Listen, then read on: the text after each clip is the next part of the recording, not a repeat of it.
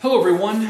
I'd like to welcome you all to the latest installment of Hydrocarbon Processing's podcast series, The Main Column. Today, we are looking at layering up to avoid the cold realities of asset performance silos.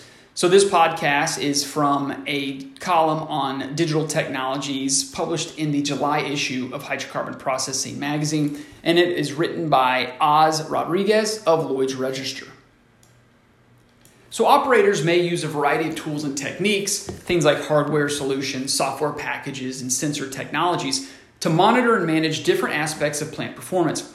However, are they compromising their pursuit of net zero goals or asset performance if they are not integrating that effort into their overall management of individual assets? Everyone has an angle when it comes to managing critical pieces of infrastructure within a plant. The integrity professional is managing the asset from one distinctive perspective, while it is likely that others will have a specialist focus on areas such as safety, reliability, productivity, and environmental impact. However, if they are managing their remit within a siloed structure with no common platform where they can quickly share data to expedite decision making, then is not each discipline operating under a degree of avoidable constraint? In turn, does not that mean the asset is not being run at optimum efficiency? Now, every element of a system is part of an interconnected process and implementation of discrete maintenance and repair regimes, since each of those in isolation would never prove successful. I mean, it makes perfect sense. If you go to the doctor with an ailment, they will check the bigger picture things like medical history, other health issues, allergies before prescribing a remedy that not only targets the problem, but also factors in your overall well being. Those same principles should apply if one narrows the focus down to an individual piece of equipment. Each discipline with a stake in its performance and well being should not be going about their work in isolation either.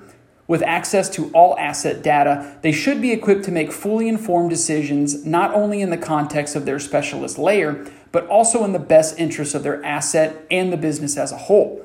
This topic has the potential to help deliver on global sustainability goals in the wake of COP26. An asset's optimum working performance will embrace its energy consumption and emissions level. As previously mentioned, the integrity expert has a particular focus, but any integrity failure has potential consequences in a much wider context across areas ranging from safety and productivity to environmental. The experts' counterparts in those disciplines have their own specific responsibilities and indicators that can constitute good performance. They are all using specialist technologies and practices to deliver on their remit, but not necessarily as part of a complete plant strategy. They are deploying the right tools and making the right decisions within their own scope of duty, but could they be impacting the other areas of asset performance as well? This scenario presents the possibility of wider challenges of someone at some point missing something of operational or commercial significance. It is also why companies are exploring technology led concepts that can serve to underpin a new approach, allowing businesses to focus inspection and maintenance where it counts and address risks beyond that of only what it is known. This can be referred to as a layered model fully aligning the various disciplines and offering a shared, centralized view of all areas of asset activity. Creating a centralized view not tied to certain technologies or vendors that anyone in the organization can access at any time and anywhere would eliminate the shortcomings associated with this form of tunnel vision. This approach offers every stakeholder full and live visibility of not only their own data, but also the changes and decisions others are making. For example, an instant oversight of the impact, positive or negative, that production variations have on energy use or emissions management can only support optimum performance. Having full insight enables people to make smart use of data, to speak the language as their assets, and unlock their knowledge. More broadly, it would better inform strategic business decisions on asset maintenance or replacement. Managers could better understand where their best long term options lie. For example, do the prospects of much enhanced energy consumption and emissions performance outweigh the cost of investing in replacing aging assets? Or is the current repair and maintenance program still the best route to take in efficiency terms? The concept of interconnected layers would also facilitate the introduction of new elements, if necessary.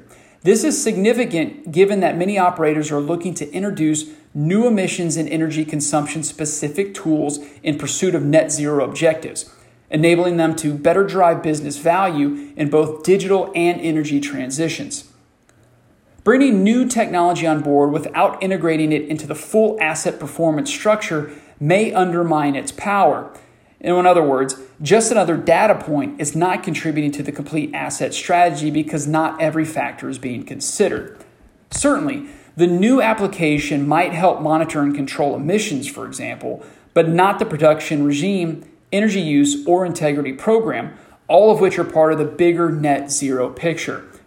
The digital transformation journey has delivered numerous industry gains, but it is the experience that people are, to a large extent, still working in isolation, albeit with more advanced solutions at their disposal. There is an opportunity to harness the power of digital technologies to fully connect asset layers with their corresponding actors. Again, we want to thank you for listening to the latest edition of Hydrocarbon Processing's podcast series, The Main Column.